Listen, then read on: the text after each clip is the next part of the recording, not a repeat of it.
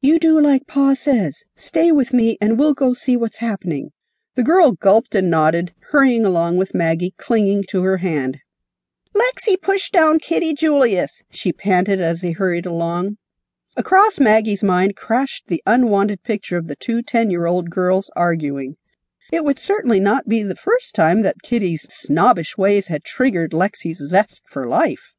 The thought caused her to increase her speed. Already she was hearing the sounds of angry voices yelling out. She wondered now why she and Rafe had not heard the sounds earlier. Even as deep in conversation as they had been, surely they should have heard the voices coming from behind the lot next door to them.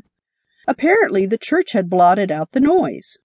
Rounding the corner of the mercantile, Maggie caught her breath just moments before Rafe arrived at the scene of the fight. Without hesitating, he stormed up to the fighting Lucas and Adam, both of whom were sixteen and had already achieved much of their manly builds. Catching hold of Adam, he wrenched him from Luke and half threw him to the ground. Enough of this, he ordered in a tone that caused Maggie to tremble. Adam crashed to the ground and was up again the next moment, fists aiming for Rafe. Clearly he was not yet aware of what exactly was happening, but was simply thinking that Luke had bested him for the moment. I said enough, Rafe roared out. This time Adam seemed to suddenly realize that the fight scene had shifted, being intervened by the big man Parson Rafe Gallo. He paused and began lowering his clenched hands.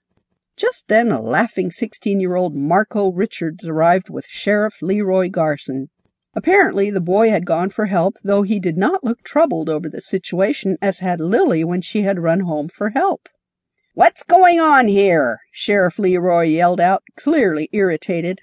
Well, Marco laughed in reply, Kitty Julius called at Alexis Gallo a poor PK preacher's kid, and Alexis told her to take it back, and Kitty said no, so Lexi pulled Kitty's hair, and then Kitty pushed Lexi into the mud. Hold on, Sheriff Leroy cut in. His eyes had been on Rafe, Luke, and Adam when he had asked his question. He shifted his gaze and studied the two girls. Maggie studied Lexi, who was covered in mud. She was frowning at the Julius girl, who was likewise covered in mud. Apparently Lexi had pulled Kitty into the mud along with herself. That's when, the excited and clearly amused Marco continued his explanation. Adam Julius yelled at Luke Gallo, saying, Get your snot-nosed sister off of Kitty. Maggie turned and studied Luke then. His hands were resting on his hips, his eyes glaring down at the dirt, a fierce frown on his lips. And Luke, continued Marco, doubled up his fist and laid one on him. I've got the idea, Leroy muttered. Go get your dad and ask him to come here and bring his medical bag along. Marco wasted no time but spun around and hurried home, clearly delighted with all that was going on and glad to be part of it. You're just lucky, Leroy growled out fiercely, surprising Maggie. Where had the easy-going fellow gone off to, and who was this new man behind the sheriff's star? If the settlement had its jail built, I'd be throwing every last one of you in jail. I don't allow brawling in my town. Is that clear? Only then did Luke glance up, a nervous look in his face. He shifted his eyes to the sheriff. The normally cocky Adam Julius likewise stared at the sheriff, a wary look slipping into his eyes.